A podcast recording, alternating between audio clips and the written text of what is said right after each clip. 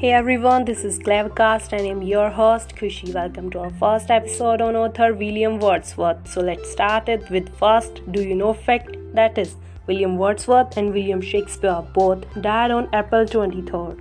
William Wordsworth was an English poet with great love of nature. He is known for his influence on the Romantic movement in poetry. William Wordsworth was born on April 7, 1770, in Cumberland, England.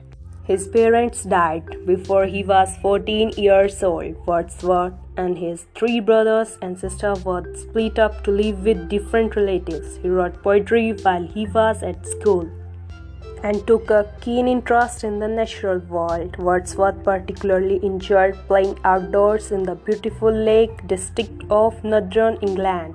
In 1787, William Wordsworth went to Cambridge University but was not happy there. He spent one summer holiday in France. This was the time of French Revolution and Wordsworth was greatly affected by the politics he learned there. Back in England, Wordsworth grew concerned with the unfairness of English society. He was distressed by the sight of people living in great poverty. His poetry from this time concentrates on these social issues. In 1795, a friend gave Wordsworth some money that allowed him to reunite with his sister Dorothy. Two years later, they moved to Bristol. There they become friends with another poet, Samuel Taylor Coleridge.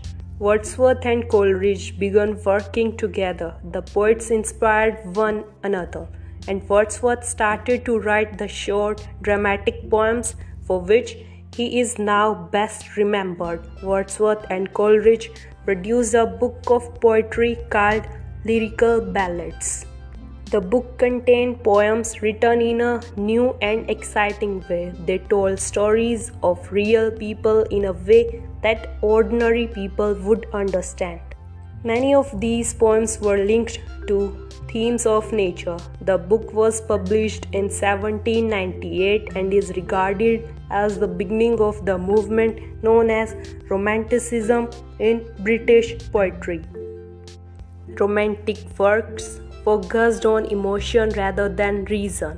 They also celebrated nature and the fantasy world of the imagination. In 1799, Dorothy and William Wordsworth moved to Dove Cottage in Grasmere in the Lake District. He wrote many of his best works there. William Wordsworth married a childhood friend in 1802.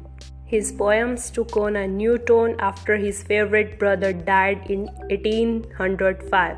Some of the most memorable of later poems were about the deaths of two of his children and several of his friends.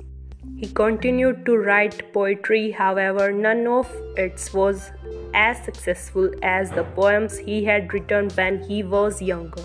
In 1843, Wordsworth became poet laureate, the highest honor that can be granted to a poet in Britain. He died on April 23, 1850.